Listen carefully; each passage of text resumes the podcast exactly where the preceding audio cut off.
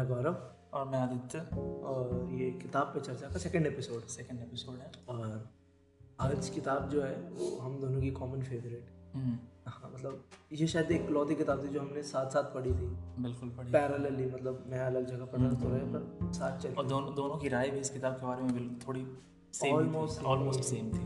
और मतलब जैसे जैसे अप्रिसिएशन ये कर रहा था वैसे वैसे ही मैं कर रहा था, ऐसा लग रहा था कि एक इंसान पढ़ रहा है। so, किताब का नाम क्या है? किताब का नाम है the God of small things. Yes, और लिखी थी अरुंधति राय ने और नाइनटीन नाइंटी सेवन या नाइंटी सिक्स में पब्लिश हुई थी।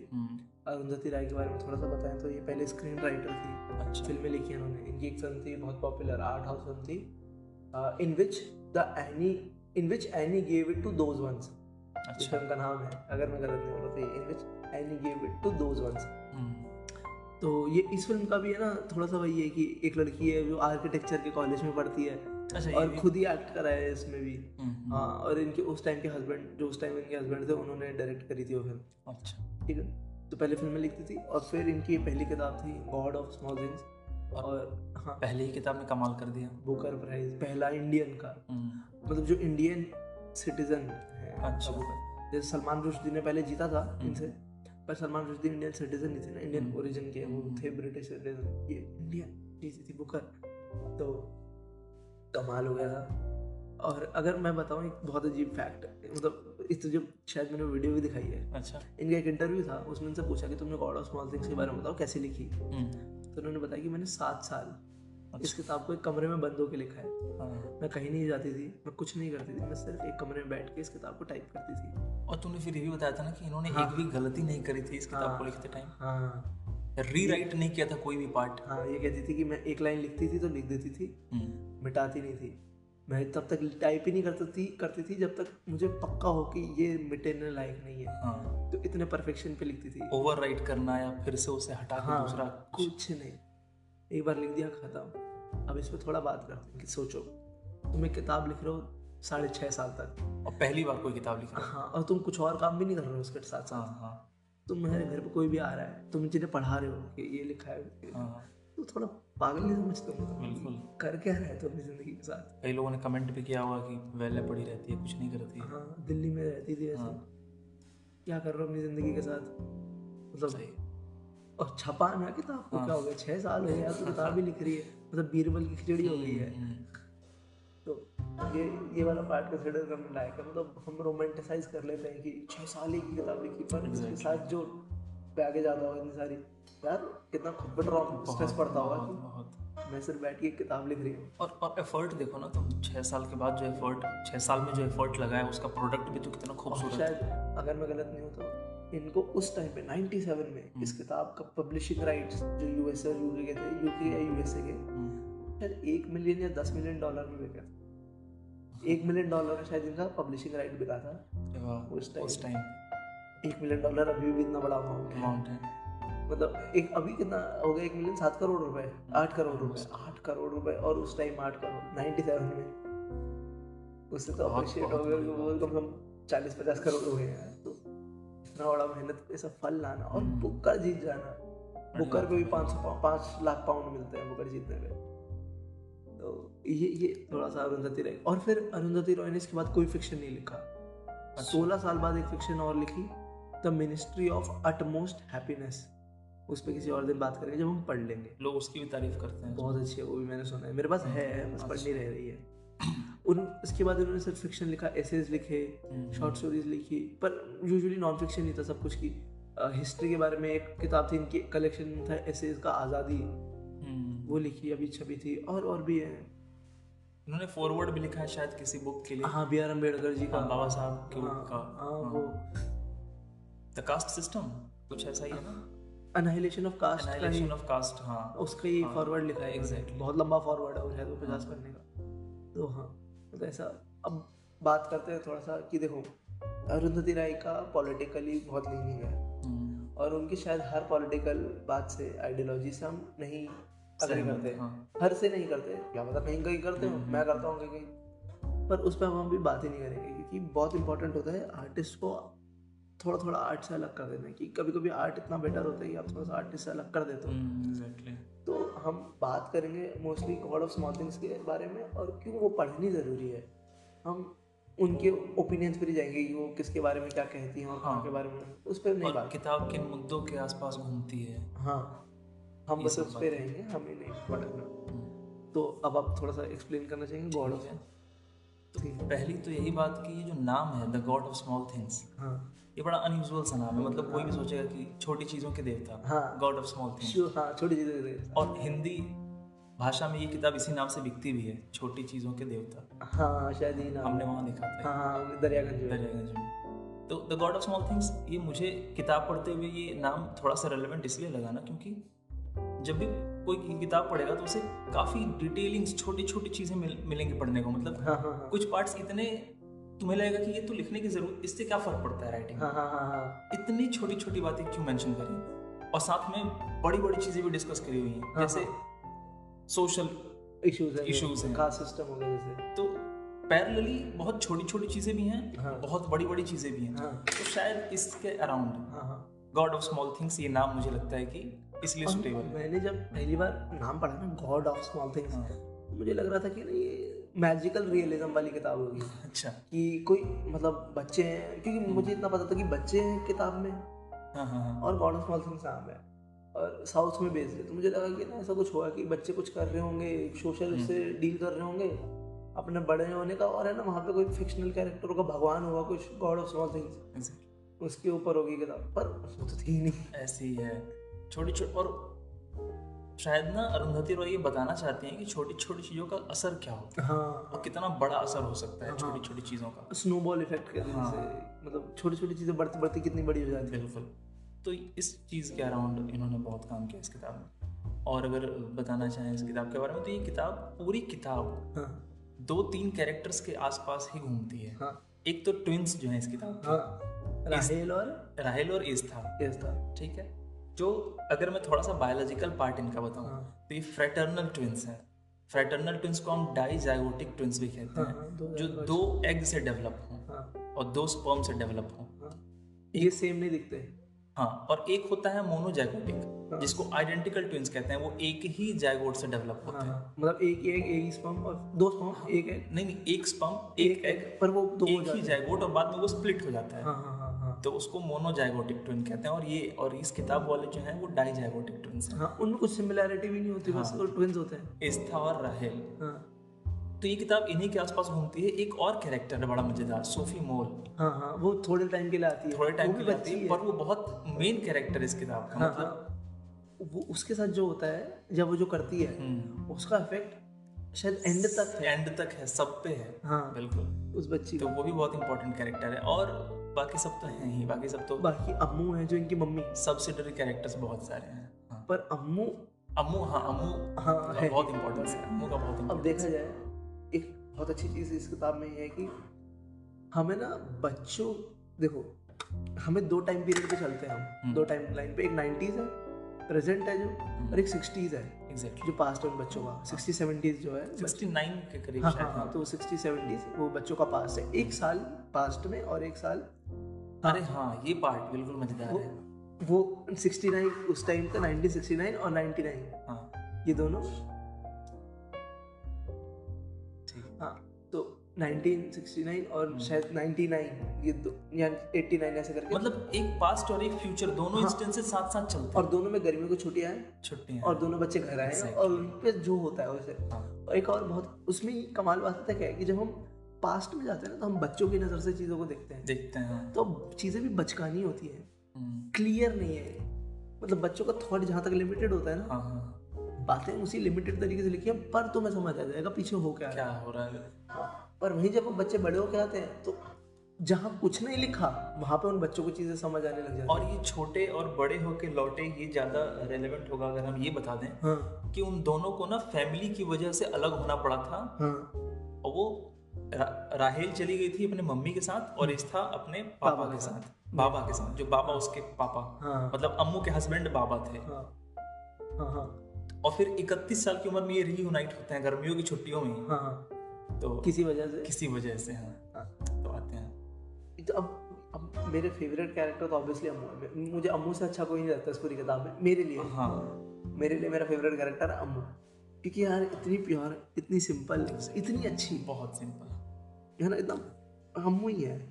और शायद मेरे को हेट जिससे वो तो चाकोमा है ना, चा, ओ, बेबी कोचामा। आ, दादी कौन थी इनकी?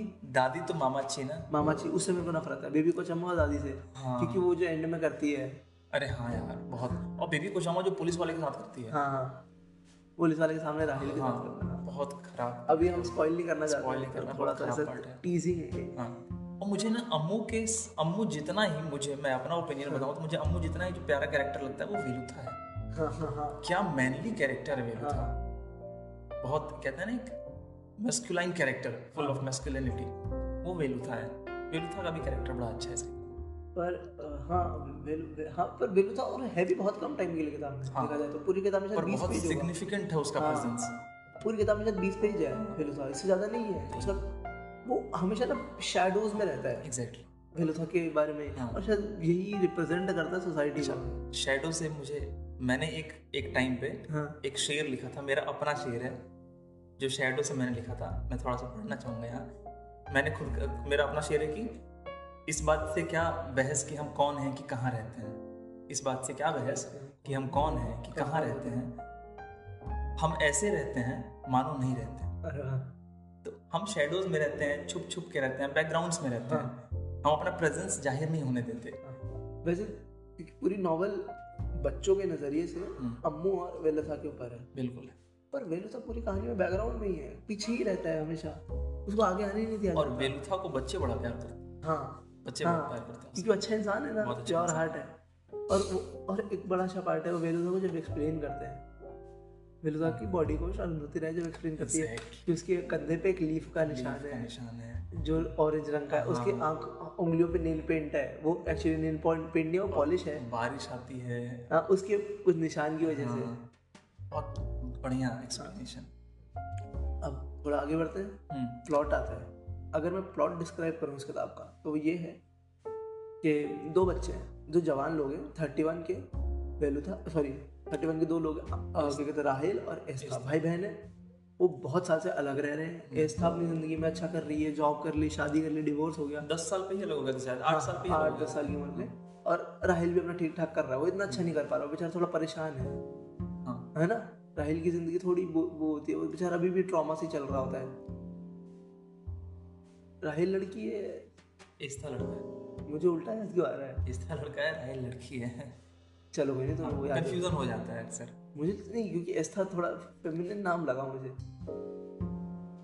मुझे जहाँ तक लग रहा है एस्था लड़का है राहेल लड़की है, क्योंकि मैंने ना बहुत याद करने की कोशिश की थी जब मैं किताब पढ़ रहा था। तो, तो सही कह रहा हूँ, मैंने काफ़ी एफर्ट डाला था कि मैं कंफ्यूज ना हूँ कि कौन लड़का है कौन लड़की है। चलो कोई उल्टा कर लेते हैं, ये बच्चे हैं मतलब जवान हो गए, थर्टी वन की राहिल लड़की है, अच्छा कर रही है लाइफ में, जॉब वॉब है, पर अभी भी थोड़ा सा परेशान है, कुछ ना कुछ कुछ पीठ ट्रॉमा है पुराना छुपा हुआ है। वो शादी भी करती है, वो शादी नहीं लंबी चलती है, ठीक है। यहाँ पे राहिल, वो दूसरा भाई जो ऐसा है वो परेशान है, वो इतना अच्छा भी नहीं कर रहा है लाइफ में। दोनों वापस आते हैं, किस वजह से आते हैं वापस, किसी की डेथ होती है ना, सोफी मोल तो बचपन में ही मर जाती है, दादी की डेथ होती है ना शायद, उस पर वापस आते हैं, या बेबी कोचामा की डेथ होती है, उस पर वापस आते हैं, किसी कारण से आते हैं, किसी कारण से दोनों वापस आते हैं गांव में एक महीने के लिए काम वाम अपना, शायद वो घर बेचने के लिए आते हैं शायद, तो सब कुछ ऐसा इकतीस इयर्स पे जो आते हैं वही ना इकतीस साल आते हैं आते हैं और फिर वहाँ पे वो बैठ के अलग अलग याद करते हैं कि हमारे साथ उस टाइम क्या हुआ और उस टाइम क्या हुआ था, बचपन में जो हुआ था।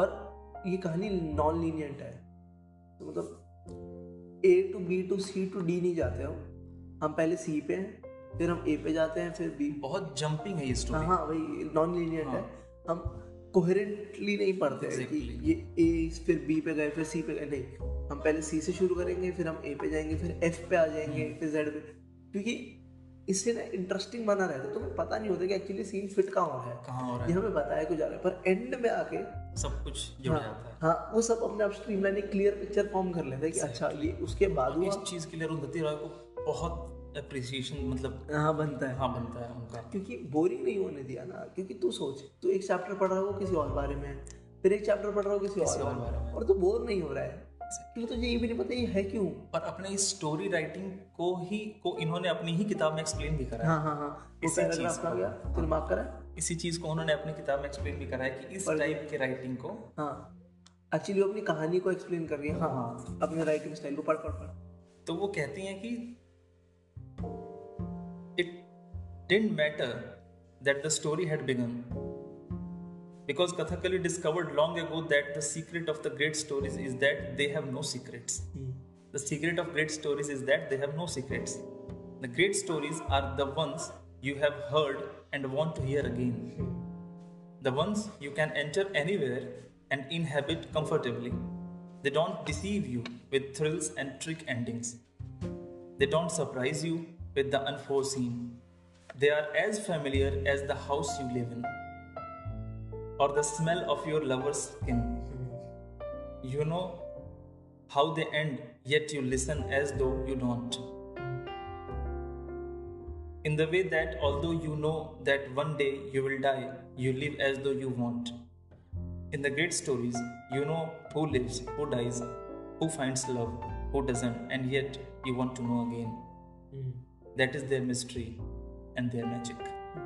ये एक्चुअली महाभारत को एक्सप्लेन कर रही होती है इसमें, हाँ कथकली में महाभारत हो रही है और उसको, पर एक्चुअली इनकी इसकी इन इस किताब की एक्सप्लेनेशन है एक्सप्लेनेशन है हाँ हाँ क्योंकि हमें पता है, क्योंकि आधी किताब पढ़ के ना तुम्हें पता चल जाएगा होने वाला है, सबको पता, बल्कि शुरू में ही हाँ क्लाइमैक्स है, पहला पेज शुरू में ही क्लाइमैक्स है, हाँ रॉय बता देती है कि सोफी मोल मर जाएगी, हाँ पहले ही पेज पहले पेज में बता देती है और पुलिस किसको पीट रही है. Exactly. ये पहला चैप्टर है, ये स्पॉइल नहीं कर हाँ, स्पॉइल नहीं कर रही है, पहला एक बच्ची मर गई है, ठीक है बहुत इंपॉर्टेंट है, ये नहीं पता कैसे मरी है पर मर गई है, उसका बल्कि फ्यूनरल ही हो रहा है, फ्यूनरल ही फ्यूनरल का सीन ही डिस्क्राइब किया, हाँ पहला सीन हाँ. पहला है ये चैप्टर ये, और एक किसी को पुलिस ने पकड़ रखा है हाँ. और वो पिट रहा है, हम किसी बच्चे की नज़र से देख रहे हैं उसे और उसकी मम्मी उसे छुड़ा के वहाँ से निकाल के लेके जा रही है रोती रोती, तो स्टार्टिंग में एंडिंग है पर आगे उसे कैसे लेकर जाएगी वो बहुत अच्छे से लेकर जाती है. अब तुझे पता है कि कुछ हुआ है, अब वो जब तू सोफी मोल का पार्ट पढ़ोगे तुम, जब सोफी मोल जिंदा होती है वापस आती है तो फिर रियलाइज होता है कि ओहो इस बच्चे के साथ नहीं होने वाला अच्छा हाँ, कुछ हाँ. अरे कहाँ क्या हुआ है, वो, वो डर मन में बना रहता है हाँ थ्रू आउट रीडिंग, क्योंकि मुझे पता है इस बच्चे के साथ होने वाला है, मैं एक्चुअली वरीड हूँ इस बच्चे के लिए और और ये किताब मुझे परेशान रखती है और शायद यही वो लाइट है जो आपको पढ़ने के लिए हाँ बोर नहीं होने देती, हाँ वो कहती है तुम्हारी मिस्ट्रीज हमें अभी हमें पता है कौन मरने वाला है, किसको प्यार मिलने वाला है, किसको प्यार नहीं मिलने वाला है और यही उसकी मिस्ट्री है, मिस्ट्री है और हम उसी को बहुत openly and at the same time बहुत क्लोज्ड हाँ ये किताब है यार, इस किताब की पूरे दिन तारीफ कर सकता हूँ. अब इस किताब पे यही नहीं है, ठीक है अब ये हो गया राइटिंग वाला पार्ट, इसका एक तो एक एक शब्द चुननी है, एक एक सेंटेंस पोएटिक पोएटिक ढंग से पूरी किताब लिखी है. इस किताब को मैं एक बहुत अच्छी लाइन पढ़ के सुनाता हूँ, ठीक है इतना तेरे को कुछ बोलना है तो तू बोल, ठीक है किताब के बारे में तो इसका वो वाला पार्ट ले सकता है पॉलिटिकली क्या क्या बात है, ये सोशल इशूज पे बहुत इस किताब में कई ऐसे सोशल इशूज हैं जिनको इन्होंने उजागर करा है अपनी इस किताब में, जैसे कास्ट सिस्टम के ऊपर बात करिए, अलग अलग कास्ट को डिफाइन किया है, फिर उनके साथ कैसे भेदभाव होता है, कैसे किस नज़र से देखते हैं हम छोटे कास्ट के लोगों को, ये पार्ट है इसमें, तो कास्ट सिस्टम भी आ जाता है. और कास्ट सिस्टम को मतलब ऐसे ऊपर से नहीं दिखाया है, वो कितना डेप्थ में एक इंसान की इंटेग्रिटी तोड़ देता है ना, तुम्हारा प्रेजुडिस जो है एक इंसान का प्रेजुडिस कि बस हम सुपीरियर हैं, ये बकवास बिलीफ जैसे एक इंसान दूसरे इंसान को तोड़ देता है, खत्म कर देता है, बर्बाद कर देता है, हमें लिटरली रियलाइज भी नहीं होता है. और कैसे बड़े लोग ट्रीट करते हैं, ये वो वाला पार्ट याद है, मामाची जैसे कैसे ट्रीट करती है उसको, ओह माय गॉड मतलब बहुत अंदर वो गूज़बम्स है और अंदर ऐसा मतलब रोना, इतना अंदर जाके इन्होंने कास्ट सिस्टम की सच्चाई दिखाई है इस किताब में. दूसरा एक बहुत जो इस किताब के थ्रू आउट बुक घूमता है ये कॉन्सेप्ट पैट्रियार्की, अच्छा पितृसत्ता, कि कैसे एक औरत जिसका पति उसके साथ नहीं रहता उसकी जिंदगी खराब है, हाँ हाँ हाँ और वो तो मतलब पीठ पीछे कैसे बात होती है, हाँ उस औरत इवन माँ बाप भी कैसे वो रखते हैं कि एग्जैक्टली हाँ ये एक मैं तेरे को लाइन पढ़ के सुनाता हूँ, देखना इसमें ना ये वही है मेरे, हाँ ये सुन. Years later when Rahel returned to the returned to the river, it greeted her with a ghastly skull smile, with holes where teeth had been and a limp hand raised from a hospital bed. Both things had happened. अब देखो इसमें क्या है, इसमें पहले लिखा है कि एक नदी उसे ग्रीट करती हाँ. है, पर फिर बाद में जो बातें लिखी है वो एक्चुअली नदी की है ही नहीं, नदी की नहीं है। एक स्कल जो खोखला है, मुंह में दांत नहीं है और एक हाथ जो हॉस्पिटल के बेड से टंगा हुआ है, ये बात कहीं पे भी एक नदी का नदी कोई भी फीचर नहीं है। बट तुम्हारे दिमाग में एक इमेज बनेगी कि नदी है, सूख गई है, उसमें पत्थर वत्थर पड़े हैं, दांत जो रिप्रेजेंट कर रहे हैं, हाँ पत्थर वत्थर इधर उधर पड़े हैं और मरने वाली वो नदी सूख गई है, उसे मतलब ऐसा लग रहा है किसी ने केयर ही नहीं करी। अब ये सिर्फ अरुंधति रॉय कर सकती है कि तुम्हें जी जो मेटाफर यूज करती है ना, बड़े अनयूजुअल मेटाफर्स है, मतलब ये रेगुलर मेटाफर नहीं है, नहीं है, नहीं है, ये एग्जांपल जो निकाल के लेके आती है ना मेटाफर के लिए, वो वहाँ से होता है कि ये बॉटल स्टील की, तो वो बोलेंगी नहीं बॉटल स्टील की, वो ऐसा कुछ बोलेंगी कि ऐसा लगेगा कि एक आदमी जो बहुत सालों से पत्थरों में रहा है केव में, और फिर वो पत्थरों के बीच में काम कर करके जो उसके शरीर की जैसे ताकत बन जाएगी वैसी स्टील चमकदार है, हाँ मतलब ऐसा कुछ मेटाफर यूज करेगी कि यार ये तो बहुत बहुत अनयूजुअल सा, हाँ कुछ हाँ। Plum is like fruit, ripe और रॉ, बलगम is like a fruit, ripe और रॉ। अब ये कहाँ से आया, ये मुझे नहीं समझ आता कि ये नॉर्मल इंसान हाँ। नहीं सोच सकता, मैं तो नहीं सोच सकता। जैसे उसको उसका नाम देती है वो जो जूस वाला रहता है, हाँ हाँ, ऑरेंज मैन, लेमन मैन, कुछ ऐसे उसका नाम, वो पार्ट भी बहुत अजीब है। ये ये बड़े एग्जाम अजीब है कि मेटाफर ऐसे ऐसे बनाना जो यूजुअल नहीं है, और सुन के पहले लगे हैं हम्म पहली बार में तो आपको शायद लगे कि शायद गलत लिख दिया क्या यहाँ, हाँ, या फिर कुछ लोगों को शायद ये लगे कि काफ़ी ज़्यादा वो बन रही है, काफ़ी ज़्यादा ही ओवर द टॉप कर रही है, पर नहीं, बातें बहुत डीप हैं, बहुत डीप हैं और बहुत मीनिंगफुल हैं साथ साथ। एक मिनट और क्या है मैं ढूंढे जा रहा हूँ। तो पैट्रियार्की वाला हमने डिस्कस कर ही लिया हाँ। कि कैसे एक हाँ, और पैट्रियार्की भी जनरेशनल, कि कैसे हम देखते रहते हैं एग्जैक्टली हाँ, दादा दादी दादा दादी मम्मी पापा वो भी और फिर बच्चे भी, और वो मतलब इतने जनरेशन में पैट्रियार्की कैसे ट्रैवल करती है, क्या सेम फॉर्म रखती है? नहीं, सब में अलग अलग है। पहले तो खुली मारपीट आई एक जनरेशन में, फिर थोड़ा छुप छुप के बाहर अच्छी इमेज बनाने वो, फिर शब्दों से करना, मतलब क्या बताऊं, मतलब अम्मू का कैरेक्टर तो इन्होंने ऐसे एक्सप्लेन करा है हाँ। जैसे कि एक औरत का अपना इंडिविजुअल एग्जिस्टेंस होता ही नहीं है हाँ हाँ हाँ। जब तक तो उसके साथ आदमी ना रहे हाँ हाँ हाँ हाँ। इवन और औरतें ही उसे ऐसे भी ट्रीट कर रही हैं, औरतें भी हाँ उसे कितना गंदा ट्रीट हाँ। करती हैं। तो ये मुझे मतलब मजा आ गया। और ये भी दिखाया कि पैट्रियार्की की वजह से जो फालतू आदमी होते हैं जिनका वैसे कुछ काम नहीं है जिंदगी में, कुछ अचीवमेंट नहीं है हाँ। पर just because of the existence of patriarchy वो अपने आप को बहुत फनेखा समझ सकता है और अपने घर में बहुत फनेखा बनता है। अचीवमेंट जीरो है लाइफ का। जैसे कि वो जो इनका चा, चाचा का चाचा चाचा है, जो क्या नाम है, चाको चाको चाको जो इनका चाचा है, उसका लाइफ में कुछ अचीवमेंट नहीं है। इवन जो उसे फैक्ट्री मिली उसे बर्बाद कर रहा है, नहीं चला पा रहा है हाँ। पर अपना में पैट्रियार्की कल बिल्कुल एकदम हाथ बना बॉस बना पड़ा घर का, मैं तो पता नहीं क्या हूँ फनेखा। और ये बहुत अच्छे अच्छा पार्ट तो याद दिलाया। मामाची जो है हाँ। वो अम्मू के साथ कैसा बिहेव करती है और सेम चीज के लिए हाँ। और उसी चीज के लिए वो चाकू के साथ कैसा बिहेव करती हाँ, है, इग्नोर ही कर देती है ना, जैसे कि वो तो हुआ ही नहीं करती। ये कितना डिफरेंट है ना, मतलब हाँ। जैसे वो तो अच्छा ही कुछ कर रहा है हाँ, कुछ अच्छा कर रहा है और गलत तो दोनों ही नहीं कर रहे, बट पर उसकी नजर में वही चीज कोई और कर रहा है तो गलत है, बेटा कर रहा है बेटा कर रहा है तो सही है, उसकी जरूरत है बेचारे जरूरत है पर बेटी की नहीं है।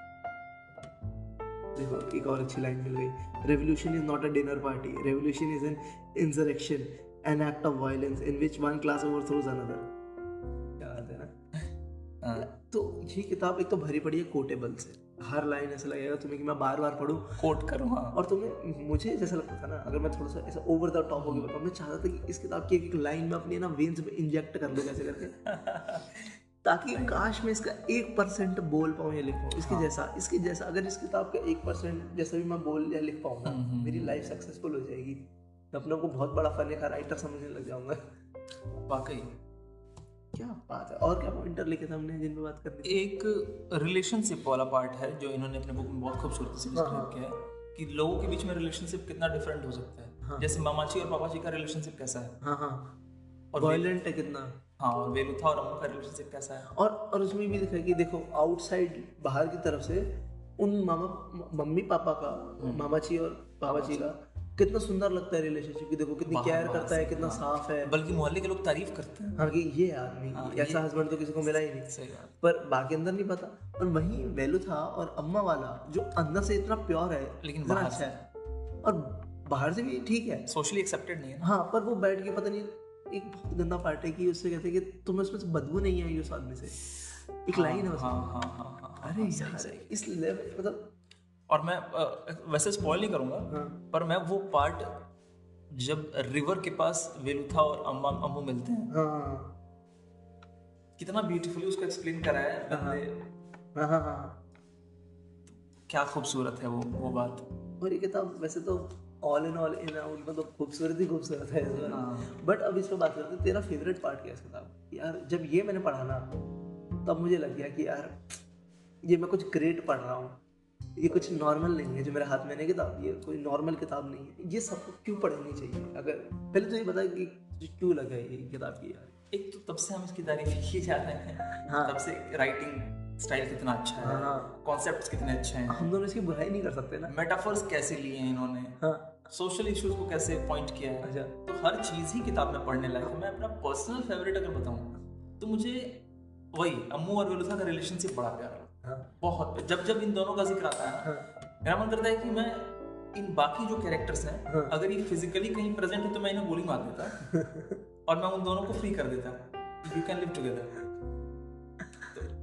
ये वाला पार्ट मुझे बहुत अच्छा लगता है। और बहुत अजीब जो डिस्क्रिप्शन लगता है ना अरुंधति रॉय ने, तुझे याद है जब ये लोग जाते हैं एयरपोर्ट तो एस्था और राहेल को टॉयलेट आती है। हाँ हाँ हाँ अच्छा हाँ, अरे वो बहुत वो थिएटर के बाहर वाला है, वो थिएटर के बाहर वाला। हाँ हाँ अरे वो बहुत गंदा है, बहुत अजीब बहुत गंदा पार्ट, ऑकवर्ड है वो। मतलब वो बच्चों के नजर से लिखा है तो बड़ा मासूम है, पर तुम्हें पता है कि शिट बहुत गलत है, कुछ बहुत गलत है कुछ। अच्छा जो इवन जो एस्था के साथ होता है अकेले में भी पढ़ के इस किताब को अकेले भी अगर तुम पढ़ रहे हो वो वाला पार्ट आ गया ना तो तुम कंफर्टेबल कंफर्टेबल हो जाते हो। मेरा फेवरेट पार्ट जब मैंने बता दूं मैं जब ये किताब पढ़ रहा था ना और पहली बार मुझे लगा यार ये कुछ ग्रेट हाथ लगाए मेरे, ये ये नॉर्मल किताब नहीं है, वो था हम सोफी मोल के फ्यूनरल पे हैं और वो फ्यूनरल में ना सोफी मोल की बॉडी को डिस्क्राइब कर रही है। एग्जैक्टली वो मरी नहीं थी, तुमने जमीन में गाड़ा उसे और उसकी सांस फूल रही होगी। हाँ वो नॉक कर रही होगी, मुझे नॉकिंग की आवाज़ सुनाई दे रही है है ना। और अब हम रो के दिखा रहे क्या बात है, उसको अपने कपड़े फाड़ रही होगी गुस्से में रोते रोते। यार वो जब पार्ट आया ना मुझे लगा शायद ये नॉर्मल किताब नहीं है। और ये कौन ये राहेल सोचती है। हाँ हाँ हाँ वो वो पूरा पार्ट की सोफी मोल कार्टव्हील कर रही है। हाँ हाँ डेड है वो बच्ची, नहीं है जिंदा। पर और वहाँ पे क्योंकि स्टार्टिंग में ही है तो एकदम पढ़ के लगता है कि एक मिनट ये हो रहा है नहीं हो रहा है, बच्ची पागल है क्या? हाँ एग्जैक्टली फिगर आउट नहीं कर पाते हैं पढ़ते पढ़ते क्या हो रहा है। और उसके बारे में पता एंड में जाके चलता है कि ये ऐसा सोच भी क्यों रही थी राहेल, क्योंकि दोस्ती अभी भी बंद थे अभी भी बंद है ना। तो ये बहुत अच्छा है। और इवन वो सब पार्ट बोट वाला पार्ट बहुत अच्छा है कि ऐसे बोट टूटी बोट थी उसने ठीक करी थी। इसमें कोई पार्ट है अच्छा नहीं लगता मुझे, जो अच्छा नहीं लगता हाँ नहीं जो बुक का नेगेटिव है, बुक का कुछ नेगेटिव था। बुक का नेगेटिव यार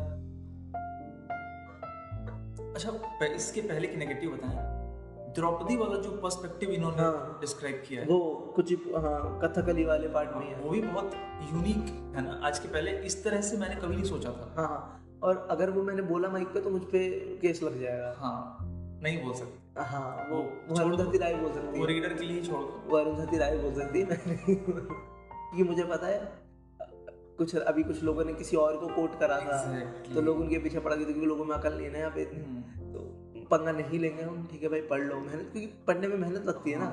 वो वाला वो पार्ट कभी करेंगे नहीं अपनी जिंदगी। सुनी सुनाई बातें बोल के आसान है ना बोलना। हाँ सुनी सुनाई बातों पर फिर चिल्लाना और शोर मचाना अच्छा है, क्योंकि देखो जब आप मर जाओगे, आप मरोगे ना, हम सब मरेंगे, जब मर जाएंगे हम स्वर्ग के गेट पे खड़े होंगे, भगवान हमसे पूछेगा तूने क्या करा, फिर मैं बोलूंगा ना कि मैंने वो बात सुनी थी और मैंने फिर से गाली दी माँ बहन की गंदी गंदी और ये मेरी अचीवमेंट है। हाँ ये मेरी अचीवमेंट है। अब मुझे यही नहीं, अब मुझे मधुबाला के सामने वाला कर दे स्वर्ग में कि खिड़की से अंदर दिखे। अरे नहीं क्यों गलत थोड़ी ना कह रहा हूँ मैं, बिल्कुल सही डिमांड है मेरी। मैंने इतना वीरता का काम कर, मैंने फेसबुक पे शेयर करा यार और माँ बहन की तीन गाली लिखी उसके नीचे। इससे व्हाट्सएप यूनिवर्सिटी और फेसबुक यूनिवर्सिटी से ग्रेजुएट था। हाँ इससे बड़ा क्या अचीवमेंट है? मैंने चाहे अपनी रियल लाइफ में कुछ भी नहीं करा पर मैंने इंटरनेट पे गाली बकी है लोगों को, तो मैं बहुत सुपीरियर हूँ, मैंने मारने की धमकी दी, लोगों की जिंदगी मुश्किल करी है।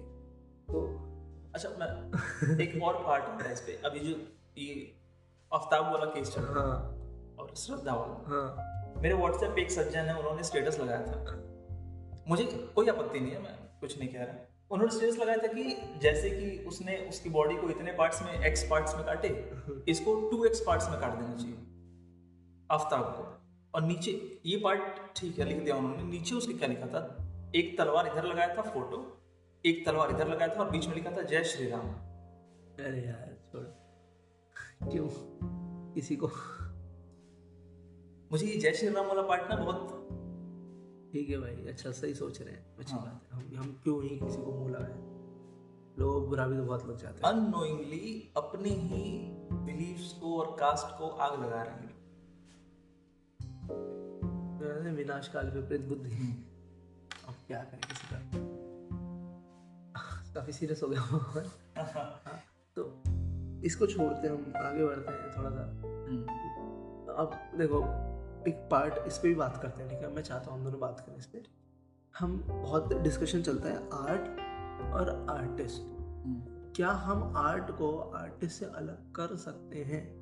क्योंकि जैसे बहुत आर्टिस्ट है, जैसे विकास बहल है, फिल्म मेकर है, ठीक है, उसमें मी टू लगा था और ऑलमोस्ट सच्ची था, तो उसकी फिल्में पर उसने क्वीन बनाई थी, फिल्म बहुत अच्छी थी, तो अब क्या हम क्वीन ना देखें क्योंकि विकास बहल ने बनाई है?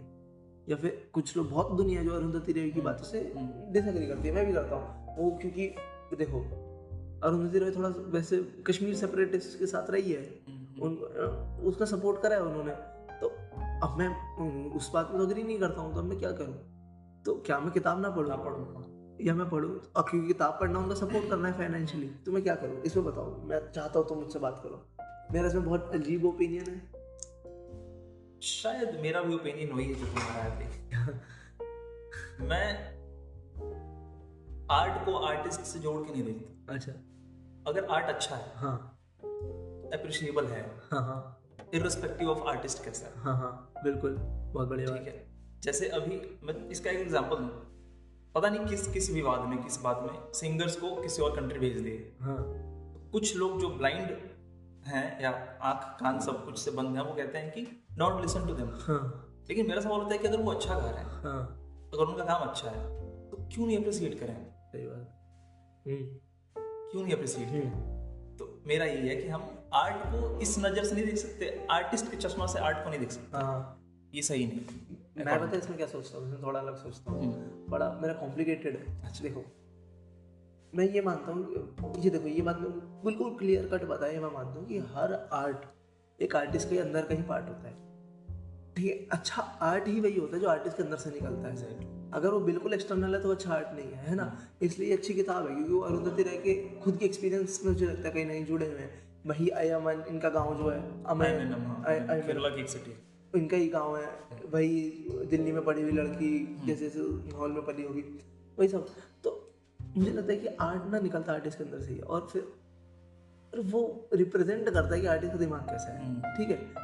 अब मैं यहाँ तक मानता हूँ, और मैं ये भी मानता हूँ कि भाई देखो वो आर्ट उससे जुड़ा हुआ, पर आर्टिस्ट कैसा भी हो, मैं शायद एक पॉइंट के लिए कहूँ कि ठीक है मैं तेरी ये किताब मान रहा हूँ, ये अच्छी है, पर मैं तुझे नहीं मानता हूँ, तू इंसान खराब ही है अभी भी, मैं बस ठीक है, मैं थोड़ा कॉम्प्लिकेटेड हूँ, तेरे से थोड़ा परेशान हूँ, मैं तेरी किताब पढ़ के भी थोड़ा उससे परेशान ही रहूँगा, ठीक है, पर मैं हाँ तो तेरे तेरे साथ नहीं हो सकता मैं कभी अपनी ज़िंदगी में, अगर तू मुझे इंसान नहीं पसंद, हाँ ऐसा, और मैं तेरा हर काम भी नहीं पढ़ूंगा, मैं सिर्फ वो पढ़ूंगा जो मुझे पसंद आएगा, जो मुझे थोड़ा सा ना इस पे थोड़ा सा और, हाँ मेरी इच्छा हो रही है इस पे थोड़ा और बात की, ठीक है। हम अपने डेली लाइफ में रोज बदलते हैं, हाँ बिल्कुल सही बात है, हम बाहर के इनपुट्स से रोज बदलते रहते हैं, हाँ, और लाइफ है ही, और मतलब लाइफ का मतलब ये ना कांस्टेंट कांस्टेंट एवोल्यूशन, तभी तो मान ले मैं एक आर्टिस्ट हूँ, आज मैंने एक आर्ट बनाई बहुत सुपीरियर, हाँ बहुत अच्छा, हाँ, और पर मैं कल घटिया इंसान हो गया, दस साल बाद, पाँच साल बाद, दो साल बाद मैं ऐसी कंपनी में रहा, ऐसी जगह पे रहा कि मैं एकदम ही घटिया हो गया, बिल्कुल इन्फीरियर इंसान, हाँ, मतलब एकदम सुपीरियर का ठीक अपोजिट हो गया मैं, हाँ घट मतलब मुँह लगाने लायक भी नहीं बचा, हाँ नहीं बचा, बिल्कुल खराब इंसान हो गया। अब क्या, हाँ वही तो, अब क्या, हाँ यार सही बात, बिकॉज वी कॉन्स्टेंटली चेंज, हाँ, या फिर मैं पहले खराब इंसान था अब अच्छा इंसान हो गया, तो मैं किसी के पास डेट्स को, हाँ, क्या उसके प्रेजेंट फिगर के हिसाब से जज करूं? नहीं, पास्ट को तो प्रेजेंट के हिसाब से शायद ना कर सके, पर हाँ प्रेजेंट को पास्ट से कर सकते, ज़्यादा कॉम्प्लिकेटेड है कि क्या कोई मान लो एक इंसान बहुत खतरनाक था, बहुत बुरा, मतलब उसने बहुत ही जुल्म करे, पर एक टाइम पे जाकर उसे थोड़ी सद्बुद्धि आई, अच्छा इंसान बना, उसने बोला नहीं यार ये गलत है ना, ये मैंने गलत करा और मैं अच्छा अच्छा काम करूँगा। जैसे इसका एग्जाम्पल देता हूँ, अनुभव सिन्हा, वो पहले उल्टी सिल्टी फिल्में बनाता था, दस ठीक है, दस ऐसी ऐसी उल्टी उल्टी फिल्में सब, है ना, फालतू फिल्म, मसाला फिल्में फालतू, बिल्कुल वो गानों के लिए बनती थी फिल्में, मतलब उसमें बारह गाने होंगे, गानों की कसर बिकेगी बहुत सारी, टी सी डी को बहुत सारा पैसा बनेगा, फिल्म कोई देखे ना देखे उन्हें फर्क नहीं पड़ता था। अच्छा, अब वो फिल्म में बना था थप्पड़, आर्टिकल फिफ्टीन, मुल्क। तो अब मैं सोचता हूँ कि यार ये तो फालतू आदमी है एक नंबर का, इसको क्या हुआ है। हाँ, तो अब मैं अब मैं अनुभव सिन्हा का आर्ट को बहुत अप्रिशिएट करता हूँ, शायद इंसान को ना करूँ। इसका बहुत फेमस एग्जाम्पल क्या हमारे उसके उससे आता है, धर्म ग्रंथों से आता है, वाल्मीकि। हाँ, डाकू थे, डाकू थे और प्रोड्यूसर, हमारे प्रोड्यूसर साहब आ गए भगता। तो वाल्मीकि डाकू थे पर काम क्या किया उन्होंने, हाँ, रामायण लिखा, संत बन गए। हाँ, इवन सबसे बड़ी मॉरल टेल है रामायण। तो क्या हम रामायण ना पढ़े सिर्फ इसलिए क्योंकि वाल्मीकि पांच साल पहले डाकू थे? हाँ, और हाँ, सही बात है। कुल मिलाजुला के मेरा जो, मैं अब एक लाइन में सब अपना ओपिनियन दूंगा। हाँ, हमें किसी भी आर्टिस्ट को उसके प्रेजेंट, जो प्रेजेंट चल रहा है, मेरा भी प्रेजेंट और आर्टिस्ट का भी प्रेजेंट, उसी पर्सपेक्टिव से जज करना चाहिए, ना पास्ट से ना फ्यूचर से। और हमें थोड़ा सेल्फिश हो गए, हाँ, अगर ये आर्ट हमारे मतलब का है तो उसे ले लेना चाहिए, ले लेना चाहिए, बिल्कुल, है ना। जैसे दो हज़ार पाँच में हाँ, कोई आर्टिस्ट अच्छा था, हाँ, उसने कोई काम किया, हाँ, आज दो हज़ार बाईस में वो खराब है, हाँ, तो अब दो हज़ार पाँच में उसका जो प्रेजेंट था, हाँ, और मेरा जो प्रेजेंट था, मैं उस हिसाब से उसको जज करूंगा। मैं आज अपने प्रेजेंट से उसके उस पास्ट को जज नहीं कर रहा। हाँ, ठीक है, ठीक है, मतलब मैं दोनों का पास्ट ही कंसिडर करूंगा। हाँ, अच्छा, ठीक है, ठीक है, ठीक है, ठीक है, और आई एम क्लियर, दोनों का पास्ट कंसीडर करूंगा, ये नहीं कि अपना प्रेजेंट और उसका पास्ट कंसीडर कर रहा हूं। इससे एक अच्छा वर्जन है कि अपना नहीं, सोसाइटी का, क्योंकि बहुत टाइम पे हम एग्जिस्ट ही नहीं कर रहे ना, बहुत पास्ट में। एग्जैक्टली, तो हम सोसाइटल, सोसाइटी सत्तानवे में सोसाइटी ऐसी थी तो ये ऐसा था, पर क्या ये ऐसा है, सोसाइटी कैसी है हिसाब से। पर हां, एक बहुत इसमें ये है कि तुम्हें थोड़ा सेल्फिश हो जाना चाहिए, यार देखो ये मेरे काम की है, थोड़ा सेल्फिश, थोड़ा सा मतलब ही हो, अगर वो तुम्हें बेटर बना रही है, हाँ, इट इज़ वर्थ टेकिंग। हाँ, जैसे एक बड़े बहुत महान फिलोसोफर रहे हिंदुस्तान के, सलमान खान, उन्होंने कहा है कि एक बार बेबी सेल्फिश होके अपने लिए जियो ना। उसको हम उस फलसफे को मानते हुए यहाँ पे आगे चल सकते हैं कि मुझे दे दे, मैं तेरा काम सुनूंगा, पर मैं अभी भी तेरे से as a human being agree नहीं करता हूँ। तूने भी एक वर्ड यूज किया, फलसफा। हाँ, हो सकता है कुछ लोगों को ना पता हो कि फलसफा क्या होता है। बता, फलसफा, फिलोसफी को उर्दू में कहते हैं। हाँ, और हिंदी में उसी को दर्शन कहते हैं। दर्शन कहते हैं, दर्शन शास्त्र, दर्शन शास्त्र हिंदी, हाँ, फिलोसफी इंग्लिश, और फलसफा उर्दू। हाँ, तो बड़े फलसफाकार है सलमान खान, अगर आपको नहीं पता तो पढ़ो, उनका कार्य वैसे देखने वाला है। हाँ, तो ये बड़ा डीप डिस्कशन हो गया। हाँ, बहुत डीप हो गया, और अरुंधति राय से इतना लेना देना भी नहीं जितना हमने जोड़ लिया। हाँ, तो फिर बस गॉड ऑफ स्मॉल थिंग्स पढ़नी चाहिए, एक अच्छी किताब, बहुत अच्छी किताब है, बहुत इंपॉर्टेंट है। आखिरी बात जो तुमने पूछा था, सबसे खराब पार्ट, हाँ, मैं सबसे खराब पार्ट तो नहीं पर सबसे खराब इंसान जरूर जिक्र करना चाहूंगा, बेबी कोचम्मा। हाँ, ये इससे सब हेट करते हैं, हाँ, और करना भी चाहिए, करना भी चाहिए। और अगर तुम रोज रात को सोते हो भगवान में मानते हो तो एक बार प्रे करना चाहिए कि बेबी कोचम्मा, बिल्कुल उसका उसके पकौड़े बन रहे हो हेल में। हाँ, मुझे बहुत नफरत है उस औरत से, वही है सब मवाद उसने गंदगी करी है पूरी किताब में, मतलब पढ़ना तो अच्छा अच्छा हो जाता सब कुछ, शायद एग्जैक्टली हो जाता। हाँ, ये अब मरती नहीं तो ठीक है। हाँ, एंड अप करते हैं। हाँ, अगर इसके अलावा तुझे कोई किताब बनानी हो या छोटा सा शॉर्ट स्टोरी कुछ बतानी हो, ये भी पढ़ सकते हैं, तो अगर अगर हो तेरे पास तो गॉड ऑफ स्मॉल थिंग्स तो पढ़नी ही चाहिए सबको एक बार जिंदगी में, और किसी के साथ पढ़नी चाहिए मैं तो कहूँगा।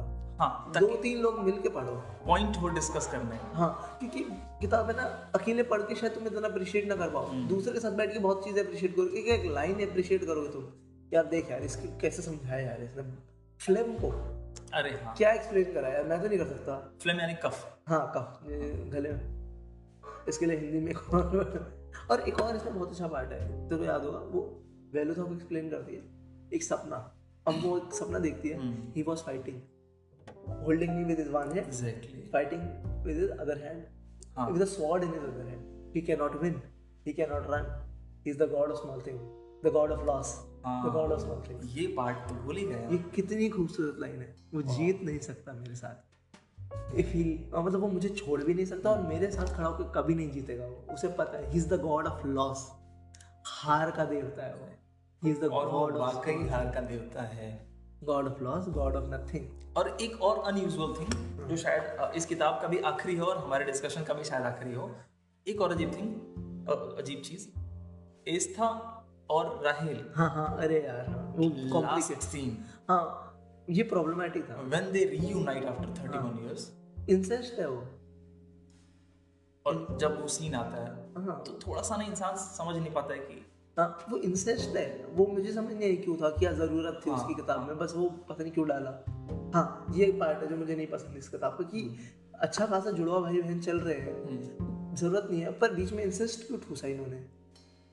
मैं इसको ना मैं जब पढ़ रहा था मैंने सोचा कि क्या हो सकता है इसका रीजन, तो मैंने जो फिगर आउट करा वो ये था कि जब एक दूसरे में बहुत ज्यादा वो हो जाए, एक दूसरे जब कहते हैं ना दो जिसमें एक जान हो जाए, हाँ। अगर हम इतने कनेक्टेड हो जाए कि दो जिसमें एक जान वाली सिचुएशन आ जाए, हाँ। तो शायद we forget boundaries, we forget the social norms. यार मतलब मैं तो भाई बहन ना तो हाँ तो इसलिए ये, ये मुझे बड़ा अनकंफर्टेबल लगा। अगर इसे वैसे देखें कि क्या पता है, इसको एक मैं को बताऊं मेटाफोरिकल भी नहीं, अभी मैंने इसका फिगर आउट करा, दे आर डाइजाइगोटिक ना, हां डाइजाइगोटिक, फिर वापस यूनाइट। अरे वाह क्या बात है, ये ये बहुत खूबसूरत बात कही भाई ने, बहुत खूबसूरत रियली। हां अरुंधति राय है, वो कुछ भी कर कुछ भी कर सकती है। और एक पार्ट एक वर्ड है इसके तो आपने आखिरी में आएगा, इस पे खत्म करते हैं शायद, किताब में आखिरी में एक वर्ड आएगा टुमारो, वो तुम्हारे आंसू निकाल देगा। सही बात, सिर्फ एक वर्ड टुमारो, और तुम रोते जाओगे कि तुम्हें पता है कि अब अब मैं हाँ, एक और बात एक और बात कहना चाहूंगा, हाँ। जैसे पिंक में अमिताभ बच्चन कहता ना कि my lord no is a statement in itself, मैं कहना चाहूंगा tomorrow in this book is a story in itself, tomorrow is not a word here. वो तुम पढ़ोगे और मैं कह रहा हूँ तुम ब्रेक डाउन हो जाओगे, बहुत खूबसूरत है। शायद अगर हम देखें ना किताब पढ़ के जो रोते हैं, मैं जितना पूरी खालिद हुसैनी की किताब पढ़ के रोता हूँ ना, kite runner, a thousand splendid suns, उतना मैं एक वर्ड पे रो गया हूँ यार, उसमें मुझे तोड़ दिया उस वर्ड ने।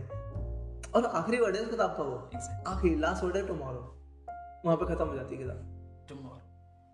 बहुत अच्छे, तो मतलब मैं इससे ज़्यादा इसे नहीं भेज सकता। तेरे पास कोई है शॉर्ट स्टोरी या कुछ पेपर कोई ऐसे तेरे हिसाब से पढ़ लेना चाहिए लोगों को अगर इंटरेस्टेड हो तो? राइट नाउ मुझे कुछ याद नहीं आ रहा, पर मैं जो अभी पढ़ रहा हूँ आज ही सुबह शुरू किया है, थोड़ा सा वैसा है, हाँ बताओ, फिलॉसफी और रिलीजन ही है। क्या होगा? ठीक है, राम कृष्ण शिवा, यही नाम ही है उसका। किसने? राम मनोहर लोहिया, अच्छा, जो एक पॉलिटिशियन पॉलिटिशियन थे, समाज यूनाइटेड समाज socialist socialist party, United socialist party, तो उनका ये आर्टिकल है रामकृष्ण सेवा, हाँ अच्छा लिखा उन्होंने है। क्या मतलब गॉड्स के बारे में उन्होंने बताया दरअसल कि ये कैसे नस नस में ये चीज़ें इंडिया के इंडिया के कल्चर की इंडिया के हिस्ट्री में ये चीज़ें, और इनका असल मतलब क्या है, not that which people refer to the books की, मतलब रिलीजियस नहीं, बट रिलीजियस नहीं रिलीजियस नहीं उन्होंने बिल्कुल अच्छे से एक्सप्लेन करा, पढ़ना चाहिए, अच्छा है। मैंने एक जो शॉर्ट स्टोरी पढ़ी थी उसका नाम है the man the handsomest round man in the world, Gabriel Garcia Marquez. जिसको नहीं पता कि गैब्रियल गार्सिया मार्केस को नोबेल प्राइज मिला था लिटरेचर में उनकी किताब के लिए हंड्रेड ईयर्स ऑफ सॉलिट्यूड। बहुत अच्छी किताब है, बहुत ज़्यादा, मुझे कभी पूरी नहीं हुई वो, बहुत भारी है। मूवी भी बनाई है ना उस पर, हाँ मैं बताता हूँ। एक अगर तुम गैब्रियल गार्सिया मार्केस की किताब नहीं पढ़ सकते तो बहुत अच्छा इंट्रोडक्शन है गैब्रियल गार्सिया मार्केस करता क्या है, कैसी कहानी लिखते हैं, और चार पन्ने की है सिर्फ। और वो किताब क्या है, एक आदमी है, सबसे खूबसूरत आदमी दुनिया का, सबसे लंबा, सबसे चौड़ा, मतलब सब कुछ उसमें बहुत ज़्यादा है, बहुत अच्छा आइडियल मैन कहता है ना, उसकी डेड बॉडी तैरते हुए एक आइलैंड पर आई, आइलैंड पर दो सौ लोग रहते हैं, और वो उसकी डेड बॉडी को देख के उसका पास्ट सोच रहे हैं कि शायद इसके साथ ऐसा होता होगा और शायद इसके साथ ऐसा होता होगा। मेटाफोरिकल मीनिंग उसका है बॉडी डिस्मोर्फिया पे, अच्छा, कि हमें होता है ना अपनी बॉडी की एक्सेप्टेंस नहीं होती कि शायद ये मेरे अंदर कमी है, मेरे अंदर अच्छा ज़्यादा हो गया, ये नहीं होना था, इसके ऊपर है वो किताब कहानी।